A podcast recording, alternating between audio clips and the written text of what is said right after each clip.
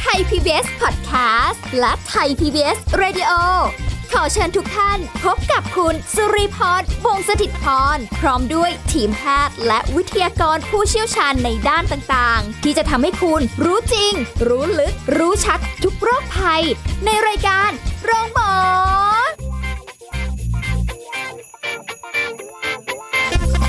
สวัสดีค่ะ คุณผู้ฟังค่ะ โรงหมอมาแล้วค่ะ พร้อมกับสุริพรมาทำหน้าที่วันนี้เช่นเคยนะคะ สิ่งดีๆที่เราจะได้พูดคุยกันเป็นเรื่องของการดูแลสุขภาพที่ทุกรูปแบบเลยกายใจทุกอย่างนะคะ การใช้ชีวิตด้วย เราจะคุยกับแพทย์หญิงกิติยาสีเลือดฟ้าแพทย์อายุรกรรมฝ่ายการแพทย์ AIA ค่ะ สวัสดีค่ะคุณหมอค่ะค่ะสวัสดีค่ะ วันนี้คุยกันถึงเรื่องของการเจ็บป่วยเรื้อรัง ตัวการทำอารมณ์แปรปรวนเออแต่ก็จริง ๆ นะ แค่เจ็บป่วยอย่างเดียวบางทีก็รู้สึกแบบลำคาญแล้วแปรปรวอะนแล้วมันแบบงุดหงิดเมื่อไหร่จะหาย กินยาก่อนแล้วโอ้ยไปหาหมอก็เบื่อเมื่อไหร่จะดีขึ้น เอ๊ะ เป็นคนแก่ไหมเนี่ยนั่งบนแต่ว่าเอาเป็นว่าเดี๋ยวให้คุณผู้ฟังทำความเข้าใจกันก่อนเนาะคุณหมอเนาะว่า โรคเรื้อรังเนี่ย คือหมายความว่ายังไงมันต่างกับโรคเฉียบพลันอะไรยังไงบ้างคะค่ะ หัวข้อเราวันนี้ก็คือเจ็บป่วยเรื้อรังใช่ไหมอ่าทำให้อารมณ์แปรปรวนคที่เจ็บป่วยเรื้อรังเนี่ยหมายถึงอะไรหมายถึงประสบการณ์ชีวิตของผู้ที่ป่วย แล้วก็ได้รับผลกระทบจากโรคเรื้อรังอืมนะคะทีนี้ก่อนจะไปโรคเรื้อรังเนี่ยเรามาพูดสิโรโรคมันต่างกับโรคปัจจุบันยังไงค่ะโรคปัจจุบันเนี่ยก็คือโรคเฉียบพลันธุ์ที่เกิดขึ้นเร็วนะคะเป็นอยู่เพียงช่วงสั้นๆค่ะนะขนาด ร้องรีเป็นแค่โรคไม่เรื้อรังนะอ่าฮะเฉียบพลันธุ์เมื่อกี้ยังหงุดหงิดเลยใช่ไหมใช่ เนี่ยโรคปัจจุบันมีอะไรบ้างกลุ่มโรคติดเชื้อเฉียบพลันธุ์นะคะ เช่นค่ะปอดอักเสบคอตีบไข้หวัดไข้หวัดใหญ่หัดอีสุกอีไซอะฮิวาอะไรอย่างเงี้ยนะโรคเฉียบพลันธุ์นะต่อไปกลุ่มกลุ่มที่สองคือกลุ่มโรคที่ได้รับการบาดเจ็บ เช่นบาดมีบาดแผลตกเลือด หรือว่ากระดูกหักอันนี้อีกกลุ่มหนึ่งนะ ต่อไปกลุ่มที่สามคือ โรคที่ต้องรักษาด้วยการผ่าตัด ผ่าตัดเสร็จแล้วเสร็จก็สบายเลย ก็เช่นไส้ติงกระเพาะทะลุฮะตั้งค่ะตั้งค่ะนอกมดลูกนี่คือถือเป็นเฉียบพลันไงโอ้โหคือหายแล้วหายเลยอ๋อผ่าแล้วก็หาย มันก็ดูน่ากลัวไปนะกระเพาะทะลุเนี่ยเนาะอันเนี้ยคือโรคเฉียบพลันอืมค่ะ อาจจะมีผลต่ออารมณ์นิดหน่อยเป็นเป็นระยะสั้นอะไรประมาณนี้นะค่ะอ่าทีนี้โรคเรื้อรังล่ะมันเป็นยังไง โรคเรื้อรังเนี่ยคือมันเป็นโรคที่ยาวนานนะ จะมีการเปลี่ยนแปลงช้าๆ ไม่หายเองค่ะไม่หายขาดนะคะส่วนใหญ่ไม่หายเองไม่หายขาด แล้วก็มีผลกระทบระยะยาวค่ะนะคะอาจจะเป็นกลุ่มที่เป็นโรคที่ไม่ติดต่อที่เราเคยคุยคุยกันมา เบาหวาน โรคหัวใจ โรคถุงลม อุดกั้นเรื้อรังมะเร็ง โรคซึมเศร้าอะไรแบบนี้ หรือค่ะว่าโรคโรคติดต่อ นะอันนี้โรคติดเชื้อที่เรื้อรัง เช่นวัณโรค โรคเอดส์อะไรแบบนี้ ค่ะ อ่า เป็นเป็นกลุ่มของโรคเรื้อรังอืมนะคะ ซึ่งโรคในกลุ่มเนี้ยบางโรคก็อาจจะค่อยๆสุดลง หมดทางเยียวยา แล้วก็เสียชีวิต ค่ะ ใช่ไหมโรคเรื้อรังอืมนอกจากบางบางโรคจริง ๆ ที่อาจจะหายขาดได้เช่นวัณโรคเนี่ยค่ะอาจจะต้องรักษานานหน่อย ก็ หายขาดได้ค่ะ อันนี้คือโรคเรื้อรังปัจจุบันกับเรื้อรังต่างกันยังไง อ๋อ คือปัจจุบันเนี่ยคือเป็นอืมฉับพลันด้วย เป็นแล้วก็ค่ะไปรักษา อะเดี๋ยวก็หาย ค่ะ เออ แต่มันก็มีโอกาสกลับมาเป็นได้อีกนะ เออ บางบางโรค อย่างเช่นเป็นไข้หวัดอะไรอย่างเงี้ยเนาะอ่าใช่เป็นได้บ่อยๆค่ะแต่ถ้าเป็นเรื้อรังเนี่ย โอ้ย กินไปเถอะยา บางคนกินยาตลอดชีวิตเลยก็มี ค่ะ นี่พี่ที่ทำงานนะคะ คุณหมอช้อปปิ้งยาเนี่ยไปหาคุณหมอทีไรนะ ไปหาอาจารย์หมอทีไรเนี่ยกลับมาด้วยถุงยาเบ้อเร่อเลยอะใช่เพราะว่าตลอดเพราะอะไรเลยรู้ไหมถุงยาเบอร์เลอร์เพราะว่า เพราะว่าเดี๋ยวนี้คุณหมอนัดนานมากสามเดือนสี่เดือน อ๋อให้ยามาเลย เหรอ เดี๋ยวเหรนี้หกเดือนจ้าเหรอ ใช่ใช่ทำไมอะ ยิ่งยิ่งยุคโควิดนี่เขายอมคือคือ ก็ไม่ใช่คุณหมอไม่อยากเจอคนไข้หรอก แต่ว่าคนไข้มันเยอะไงนัดทีไม่ได้อ๋อบางโรคอะนัดยาวไปเลย ก็เลยให้ยามาเยอะ ใช่เจาะเลือดปีละสองครั้งพอ อะไรประมาณนี้ ทุกวันนี้นี่ยาค่ะของพี่เขานี่จะเป็นยาเอื้ออาทรพวกรีหมดแล้วนะคะเนี่ย เอามาแบ่งกันโอ้โหป่วยอะไรไม่ต้องไปหาหมอค่ะ พี่คะมียานี้ไหมคะเป็นอาการอย่างนี้ปุ๊บหยิบมาจากถุงได้เลยอะใช่ขนาดนั้นเลยจริงเยอะไปไหนก็ไม่รู้อะค่ะเห็นแล้วก็เหนื่อยแทนนะกินยากันตลอดเวลาอะไรเงี้ยแค่เราแบบไม่ไงก็แบ่งแบ่งเพื่อนๆข้างๆไงก็เป็นแบ่งแคกัลนทั้งเซียห้มองเอามาแบ่งกันหน่อย แบ่งกันทั้งห้องอยู่นะคะเออแต่ว่า คือโรคเรื้อรังพวกเนี้ยเนี่ยแน่นอนมันมีผลกระทบ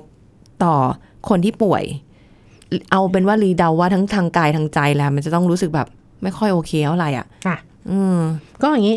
เอาเอาโรคเรื้อรังที่เราพบบ่อยนะค่ะ จากการรายงานขององค์การอนามัยโลกเนี่ยก็คือกลุ่มโรคหัวใจและหลอดเลือดค่ะคือถ้าโรคหัวใจและหลอดเลือดโรคหัวใจถ้าไม่เป็นนิดๆหน่อยๆกินยานิดๆหน่อยๆก็ไม่เป็นไรบางคน เป็นหัวใจวายเรื้อรังโอ้โหพวกนั้น จะนอนหอบเหนื่อย ต้องขาบวมต้องอยู่กับที่อะไรเงี้ยเดินเหินไม่ค่อยสะดวกอันเนี้ยอืมอันเนี้ยเป็นโรคเรื้อรังที่มีผลกระทบเยอะนะค่ะกลุ่มโรคหัวใจหลอดเลือดค่ะต่อไปกลุ่มมะเร็งไม่ต้องพูดถึงเลย กลุ่มมะเร็งนี่เรื้อรังนานแน่นอนอืมบั่นทอนจิตใจอย่างรุนแรงด้วยใช่แล้วก็อ่าไม่ดีขึ้นด้วยค่ะนะบางบางมะเร็งนะ ต่อไปก็กลุ่มที่ 3 ก็คือโรคเรื้อรังของทางเดินหายใจค่ะอย่างเช่นโรคที่เกิดจากการสูบบุหรี่ค่ะอะไร พวกนี้มันเยอะแยะไปหมดอืมนะคะถุงลมโป่งพอง หลอดลมอักเสบเรื้อรังนะคะอีกกลุ่มหนึ่งก็คือเบาหวาน ซึ่งจริง ๆ กลุ่มเนี้ยเบาที่สุด อาจจะรักษาแล้วคุมได้ดีก็ไม่ค่อยมีผลต่อสภาพจิตใจเท่าไหร่ค่ะนอกจากเบาหวานที่มันมีไตวายมีอะไรพวกนั้นน่ะอ่าจะมีผลกระทบเยอะ นี่มีค่ะมีคุณน้าเป็นค่ะเป็นเบาหวานด้วยค่ะเป็นไตด้วยค่ะ คือจะกินอะไรก็แบบ อะเดี๋ยวก็ไปกระทบกับเบาหวาน เดี๋ยวถ้ากินอันนี้ไปก็ไปกระทบกับไตอะโอ้โห คือใช้ชีวิตยากมากใช่ยากมากจริงๆอืมคราวนี้เมื่อกี้น้องนีถามใช่ไหมว่าโรคเรื้อรังอะมันมีผลกระทบยังไงค่ะผลกระทบเนี่ย มันขึ้นอยู่กับโรคนั้นน่ะเรื้อรังนั้นน่ะมมีความร้ายแรงแค่ไหน เช่นมะเร็งใช่ไหมค่ะแล้วระยะเวลาของโรคเนี่ย มันจะต้องดำเนินต่อไปเรื่อยๆใช่ไหม อันเนี้ยอืมก็จะมีผลกระทบมากค่ะโรคเรื้อรังเนี่ย ก็จะมีผลกระทบต่อทั้งจิตใจ แล้วก็พฤติกรรมของผู้ป่วยค่ะนะคะแล้วก็นอกจากนั้นยังมีผลกระทบทางการเงินด้วยอืมเพราะว่าอะไรค่าโอ้ใช้โหจ่ายเนอะบางโรคค่าใช้จ่ายสูงมากค่ะนะคะเช่นการมีการใช้รังสีการทำเคมีบำบัดอ่านะคะก็ทำให้มีปัญหาขาดสภาพคล่องทางการเงินค่ะนะก็จะทำให้เครียดท้อแท้หมดกำลังใจในชีวิตอืม แล้วทำไปนำไปสู่โรคเครียดหรือซึมเศร้า คือบางทีไม่ได้แค่คนป่วยอย่างเดียวนะญาติที่รู้สึกใช่ไหมเออคนที่ดูแลที่ญาติเนี่ยค่ะเพราะพอบางอย่างบางบางครอบครัวเขามีกันแบบสมาชิกไม่กี่คนอย่างเงี้ยใช่แล้วคนหนึ่งป่วยขึ้นมา ล้มคนหนึ่งเหมือนล้มทั้งบ้านเลยอะใช่ต้องไปดูแลต้องทิ้งงานต้องเงินก็หาไม่ได้ก็ต้องดูแลกันตลอดเวลาโอ้โหมันใช่ปัญหามันตามมาเยอะจริง ๆ นะค่ะ อืม คือบางอย่างอะเราอาจจะหลีกเลี่ยงไม่ได้ คือมันเป็นแล้วมันมันก็เป็นอะ แต่ว่าเราก็ต้องสร้างพลังใจเนาะในท้ายที่สุดแล้วอะค่ะยากหน่อยแต่มันก็ต้องทำทีนี้ การที่ป่วยเรื้อรังแบบนี้อะนะคะ อย่างที่เรารู้ละฟังไปแล้วว่ามันมีผลกระทบทั้งทางกายทางใจทางเศรษฐกิจของครอบครัวด้วยเนี่ยนะ แต่ว่าในบางครั้งเราถ้ายิ่งเป็นคนเฝ้าหรือ หรือคนไข้เองบางทีอาจจะแสดงอะไรออกมาโดยที่แบบไม่รู้ตัว ว่าเรากำลังรู้สึกแบบแย่ๆ หรือว่าแบบไม่ค่อย ไม่ค่อยดีละอารมณ์อาจจะหงุดหงิดโอ๊ยอะไรก็ไม่รู้อะไรอย่างเงี้ยคราวนี้เขาให้สังเกตเอาคราวนี้ก่อนที่ท่านผู้ฟังจะสงสัยนะเอ๊ะเจ็บป่วยเรื้อรังมันทำอารมณ์แปรปรวนยังไงค่ะท่านผู้ฟังก็ฟังดูว่าลำดับขั้นตอนอันนี้คือทฤษฎีเลยนะคะค่ะลำดับขั้นตอนของการแสดงออกทางอารมณ์อืมและพฤติกรรมของผู้ป่วย จะโรคเรื้อรังร้ายแรงอะไรน่ะนะ มันก็จะมีอยู่ 5ขั้นตอนค่ะนะคะขั้นตอนที่หนึ่งคือนะท่านผู้ฟังนึกตามไปนะว่าจริงป่ะหนึ่งตกใจและปฏิเสธความจริงนะคะสมมุติว่าเอาเอาโรคที่เห็นง่ายสุดคือ น่าจะเป็นพวกมะเร็งเนาะค่ะตกใจมากก็อาจจะขั้นแรกก็ตกใจเอะอะโวยวายควบคุมอารมณ์ไม่ได้ ขั้นตอนที่หนึ่งเนี่ยผู้ป่วยจะปฏิเสธความจริงค่ะนะว่าว่าฉันไม่เป็นหรอกโรคเนี้ยแพทย์อะหมอตรวจผิดสิค่ะนะก็พยายามหาข้อมูลเพิ่มเติม เพื่อลบล้างผลการตรวจของแพทย์ค่ะ อาจไปหาแพทย์หลายคน เพื่อยืนยันว่าตนไม่ป่วย อันนี้ก็อืมอาจจะหาหลายโรงพยาบาลอยู่ในขั้นตกใจและปฏิเสธความจริง โอ้มันอาจอันจะนี้มีหลายอาการแสดงออกมาได้นะ ใช่ อันเนี้ยนะอย่างหมอยกตัวอย่างมะเร็งใช่ไหมแต่อันนี้หมอยกตัวอย่างสมมติ ความดันเหมือนกันค่ะไม่ใช่โรคร้ายแรงอะไรเลย แต่สมมติเข้าไปได้เรื่องเวียนศีรษะปวดศีรษะมากอะไรแบบนี้ วัดความดันได้ร้อยแปดสิบอะไรแบบนี้คุณหมอบอกเป็นคนไข้ปฏิเสธ ฉันไม่เป็นความดันอืมอะไรอย่างเงี้ยคือคือระยะแรกจะอยู่ในระยะปฏิเสธค่ะ สมมติเข้าไปน้ำตาลห้าร้อยน้ำตาลแปดร้อยค่ะเออไม่จริงไม่จริง ไม่เชื่อ คือขั้นตอนแรกคือปฏิเสธไว้ก่อน ผิดหรือเปล่า ตัวเลขใช่ผิดหรือเปล่า ตรวจเออผิดไหมหรืออะไรอย่างนี้อ่าเดี๋ยวแป๊บหนึ่งเดี๋ยวตรวจใหม่ไหมอะไรอย่างนี้อันนี้คือขั้นตอนที่หนึ่งนะคะอืมปฏิเสธไว้ก่อนค่ะ พอขั้นตอนที่สองกังวลสับสนแล้วก็โกรธอืมอ่า กังวลสับสนอึดอัดหาทางออกไม่ได้ค่ะโกรธที่ต้องเผชิญกับปัญหา จะร้ายแรงน้อยร้ายแรงมากก็ว่าไปค่ะโทษหมอไปก่อน นะคะก็อาจจะมีกิริยาวาจาไม่ดีก้าวร้าวนะต่อต้านการตรวจและคำค่ะแนะนำของแพทย์ โกรธญาติด้วย โกรธคนรอบข้างนั่นแหละอืมอันนี้คือกังวลสับสนโกรธอะมันเกิดขึ้นได้เห็นแหไหมละเห็นไหมอ่าอารมณ์เป็นไปตามหลายสอย่างเต็ปเลยแล้วใช่ไหมนะค่ะ ต่อไปที่สามขั้นตอนที่สามคือต่อรองอ่าผู้ป่วยจะสงบมากขึ้นค่ะต่อรองว่าเออฉันคงไม่เป็นหรอกนะอืมมะเร็งอะเนาะ กลับไปสู่อาจจะกลับไปสู่ระยะปฏิเสธ คือระยะที่หนึ่งก่อน ก็ได้ค่ะมีความหวังว่า เอ้ย ตรวจละเอียดต่อไปหรือฉันไปหาหมอคนอื่นอืมอาจจะไม่เป็นโรคนี้ก็ได้ เพื่อเพิ่มความหวังให้ตนเองค่ะแล้วก็ยืดเวลาก่อนที่จะเข้าระยะยอมรับความจริงอะอันนี้คือต่อรอง ต่อรองคือต่อรองกับตัวเองอยู่ใช่ไหมต่อรองกับต่อรองตัวเองกับต่อรองกับนะกับรอบตัวด้วยว่า เอ้ย เดี๋ยว เอ้ยเดี๋ยวไปอีกทีนึงตรวจอีกสักทีนึง ใช่ อะไรอย่างเงี้ย ต่อไปยังก็ขั้นตอนที่สี่คือขั้นตอนที่สี่เศร้าหมดหวังเออเอ่อตอนนี้จะเริ่มหมดหวังเศร้าโศกเสียใจเมื่อยอมรับความจริงว่าเป็นโรคร้ายค่ะนะคะ แล้วก็จะยอมจำนนด้วยเหตุผล บางคนก็ยังไม่สามารถยอมรับได้ก็จะมีอาการซึมเศร้านะค่ะอ่ารู้สึกผิด อาจจะทำไมฉันไม่เช็คร่างกายมาก่อนหน้านี่อะไรประมาณนี้รู้สึกผิดโทษตัวเอง อ้างว้างพูดและทำสิ่งต่างๆ น้อยลงแยกตัวค่ะชอบอยู่คนเดียว กินไม่ได้ นอนไม่หลับอยากตาย อันนี้คือเศร้าและหมดหวังค่ะขั้นตอนที่ 5 คือยอมรับความจริงแล้วล่ะ ตอนนี้อาการเศร้าลดลงละคนไข้ก็จะซักถามถึงถึงรายละเอียดของโรคที่เป็นแล้วก็วิธีรักษาค่ะ อาจจะไม่สนใจละอะหน้าที่ของหมอแล้วกันรักษาไปหมอกับญาติดูแลฉันไปค่ะนะผู้ ผู้ป่วยก็เริ่มปรับตัวต่อการรักษา แล้วก็มีการดำเนินชีวิตต่อไปค่ะให้ความร่วมมือกับหมอแล้วก็ร่วมรับผิดชอบมากขึ้น แล้วก็มีการปรับตัวต่อครอบครัวและเพื่อนร่วมงานได้ค่ะซึ่งซึ่งที่หมอเล่ามา 5 ขั้นตอนเนี่ย มันไม่จำเป็นต้องเรียงลำดับ 1 2 3 4 5 บางคนก็อาจจะข้ามขั้น 1 ไป 3 ไป 5 หรืออะไรหรือว่า 4 กลับไป 3 กลับไป 2 ได้ค่ะอ่าเอออันเพราะนี้มันแล้วแต่คน มันมีความแปรปรวนอยู่ คือใช่มันเหมือนแบบเป็นความ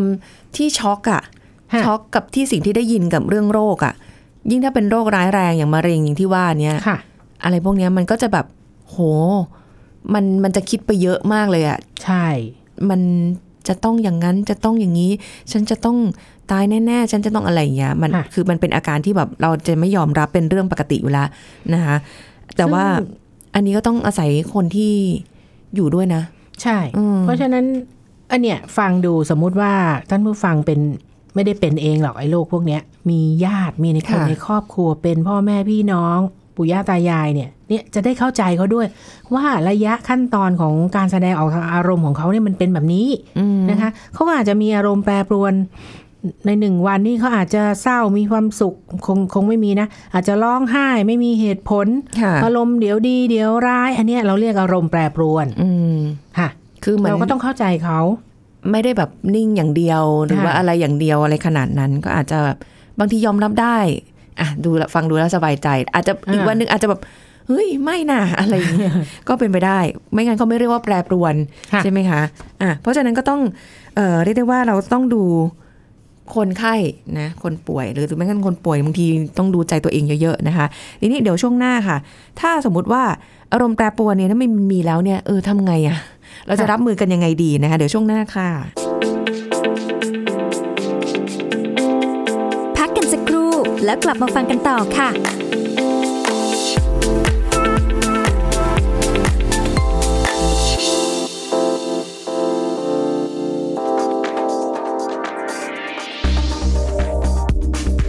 คุณผู้ฟังคะกาแฟเป็นหนึ่งในเครื่องดื่มที่เป็นที่นิยมมากที่สุดในโลกค่ะ หลายคนเนี่ยชอบดื่มกาแฟ เพื่อช่วยให้รู้สึกสดชื่น บางคนดื่มกาแฟแล้วใจสั่น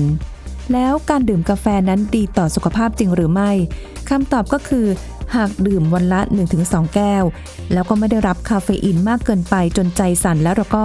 ไม่ได้มีอันตรายอะไรกับสุขภาพนะคะ แถมกาแฟเนี่ยยังมีสารต้านอนุมูลอิสระที่ดีต่อร่างกายด้วยซ้ำ แต่ว่าตัวร้ายที่แอบทำลายสุขภาพนั้นก็คือครีมเทียมต่างหาก ซึ่งในครีมเทียมมีส่วนประกอบของน้ำเชื่อม น้ำมันและสารเคมีสังเคราะห์ เพื่อเลียนแบบรสตามธรรมชาตินั่นเอง เพราะฉะนั้นถ้าเกิดว่าคุณผู้ฟังดื่มกาแฟที่ใส่ครีมเทียมทุกวัน ก็จะเป็นการลดคุณประโยชน์จากกาแฟไปนั่นเองแต่ถ้าจะให้กินกาแฟดำก็คงไม่ไหวละค่ะ ขอแนะนำว่าอาจจะลองเปลี่ยนจากครีมเทียมเป็นนมวัวไขมันต่ำหรือนมถั่วเหลืองรสจืดแทนจะดีกว่าค่ะ ขอขอบคุณข้อมูลจากแพทย์หญิงธิดาการรุจิพัฒนกุล เครือข่ายคนไทยไร้พุง ราชวิทยาลัยอายุรแพทย์แห่งประเทศไทย ไทย PBS Radio วิทยุข่าวสารสาระ เพื่อสาธารณะและสังคม คุณกำลังฟังรายการโรงหมอ รายการสุขภาพเพื่อคุณจากเรา กลับเข้าสู่เรื่องราวของเราวันนี้นะคะเจ็บป่วยเรื้อรังทำให้อารมณ์แปรปรวนได้หรือไม่ฟังไปแล้วนะมีหลายสเต็ปหลายขั้นตอนนะซึ่งบางคนอาจจะอารมณ์แปรปรวนชนิดที่โอ้ดูรุนแรงก็มีบางคนอาจจะแปรปรวนแบบเบาๆก็มีนะคะหลากหลาย แล้วแต่ขึ้นอยู่กับแต่ละบุคคลนะคะแต่ถ้าเกิดอารมณ์แปรปรวนคือแน่นอนคนที่จะต้องรับมือคือคนข้างกายนะคะที่ที่จะต้องรับมือบางทีก็ไม่รู้จะทำยังไงเหมือนกันนะ พูด ก็ไม่รู้จะพูดยังไง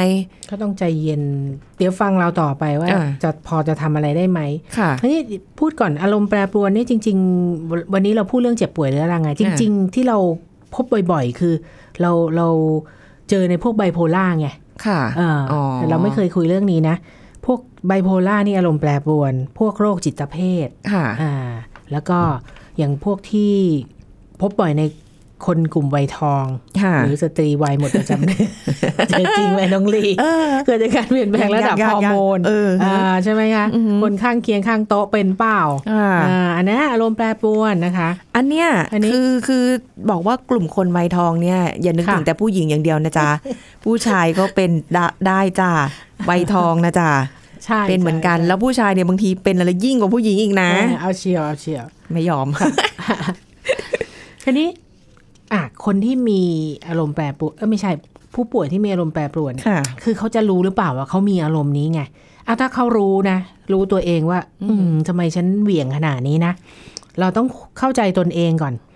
พยายามหลีกเลี่ยงความเครียดทำจิตใจให้ผ่อนคลายค่ะเออมันยากเนอะหลีกเลี่ยงความเครียดยังไงก็โลกฉันยังอยู่อะฉันยังอ่าต้องไปหาหมอเรื่อยๆ ค่ะ อะ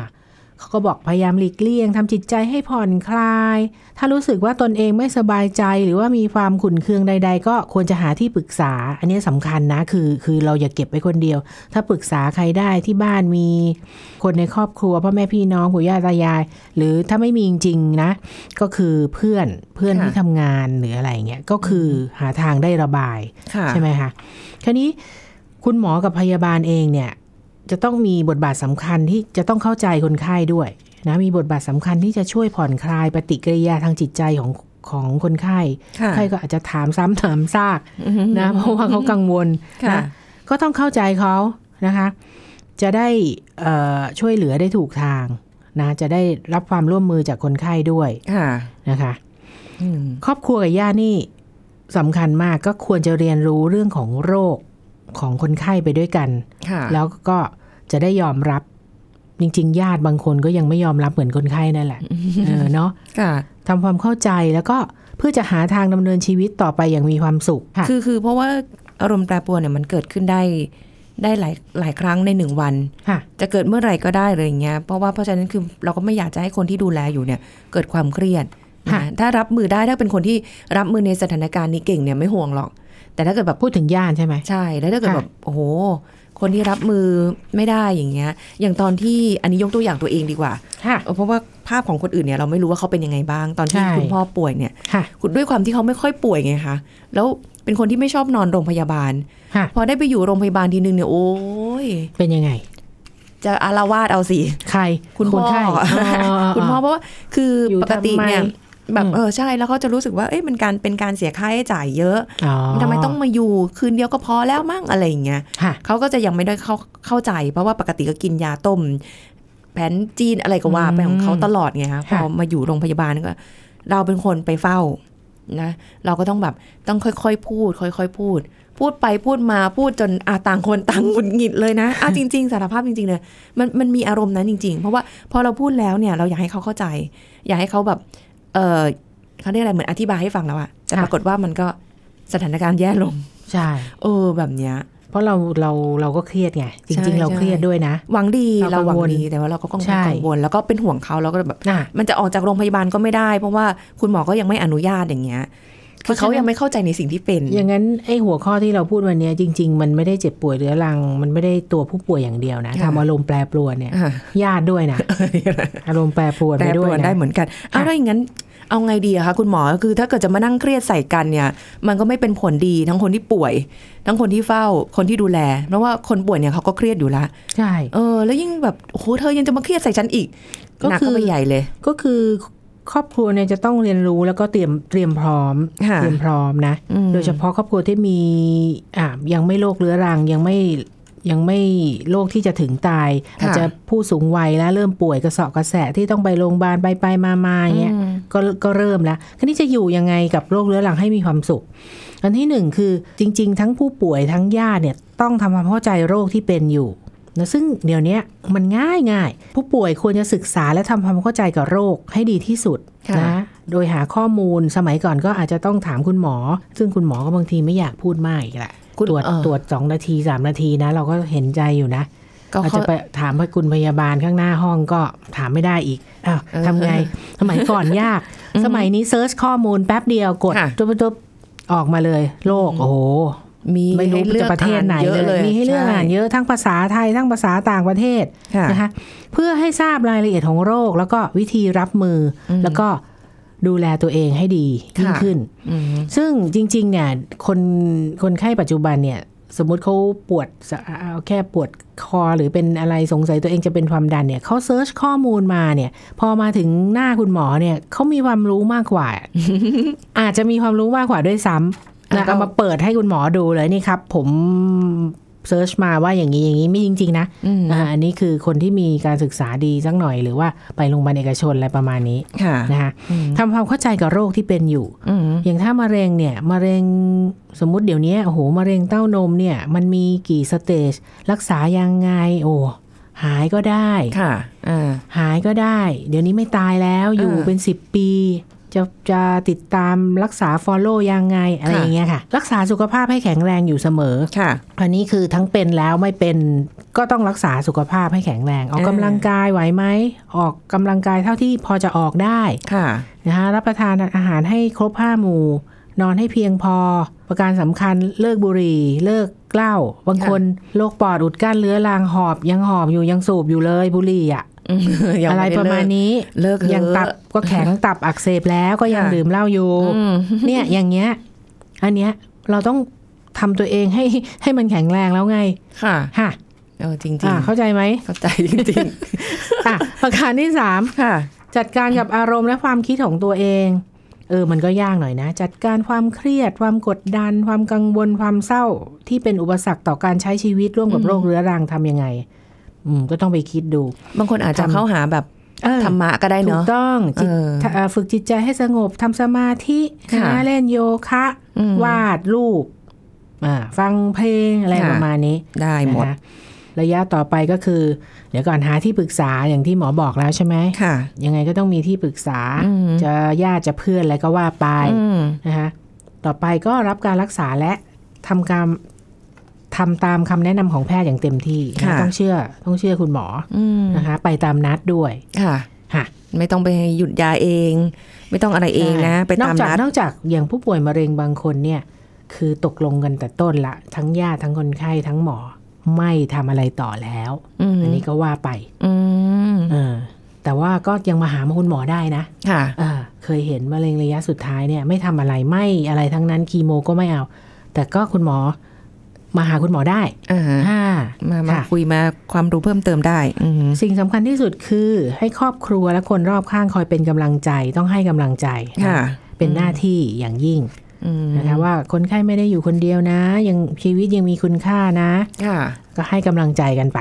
ค่ะค่ะต่างคนต่างให้กำลังใจเนาะใช่กำลังใจเป็นสิ่งสำคัญนะคะ ไม่แน่หรอกบางทีดูสุดๆ อยู่อาจจะแบบกำลังใจดีค่ะดีขึ้นมาเลยก็ได้ก็มีหลายคนนะ ด้วยอยู่ได้ด้วยกำลังใจนะคะใช่ยิ่งแบบถ้าเกิดแบบ บางคนมีเพื่อนฝูงเยอะกำลังใจดีดีเดี๋ยวเพื่อนฝูงมาหาบ่อยๆเดี๋ยวโอ้โหยิ่งคึกคัก ยิ่งคลึกครื้นไม่เหงาไม่เศร้าเลยทีนี้ มากันจังเลยอะไรอย่างเงี้ยคนแทบไข้จะไม่ต้องมีเวลาพักเออค่ะไม่ต้องมีเวลาพักผ่อนกันเลยทีเดียวเออไม่แต่ว่าก็สนุกดีนะคะค่ะก็อะลองลองแล้วกันเนาะค่อยๆทำความเข้าใจอะโรคเจ็บป่วยที่มันมันเรื้อรัง บางทีมันอาจจะเจอโรคที่รุนแรงน่ากลัว แต่บางทีบางคนอาจจะไม่ได้ขนาดนั้น แต่ว่ากำลังใจเป็นส่วนสำคัญ ตัวเองนี่แหละสำคัญที่สุดนะคะค่ะดูแลตัวเองเยอะๆค่ะ ขอบคุณคุณหมอค่ะค่ะสวัสดีค่ะ สวัสดีค่ะเอาละหมดเวลาแล้วค่ะคุณผู้ฟังพบกันใหม่ครั้งหน้ากับรายการโรงหมอค่ะ สวัสดีค่ะ แชร์ พูด บอกต่อกับรายการโรงหมอได้ทุกช่องทางออนไลน์ เว็บไซต์ www.thaipbspodcast.com แอปพลิเคชัน Thai PBS Podcast Facebook Twitter Instagram Thai PBS Podcast และฟังได้มากขึ้นกับพอดแคสต์โรงหมอ ที่ Apple, Google, Spotify, SoundCloud และ Podbean ทุกเรื่องทุกโรคบอกรายการ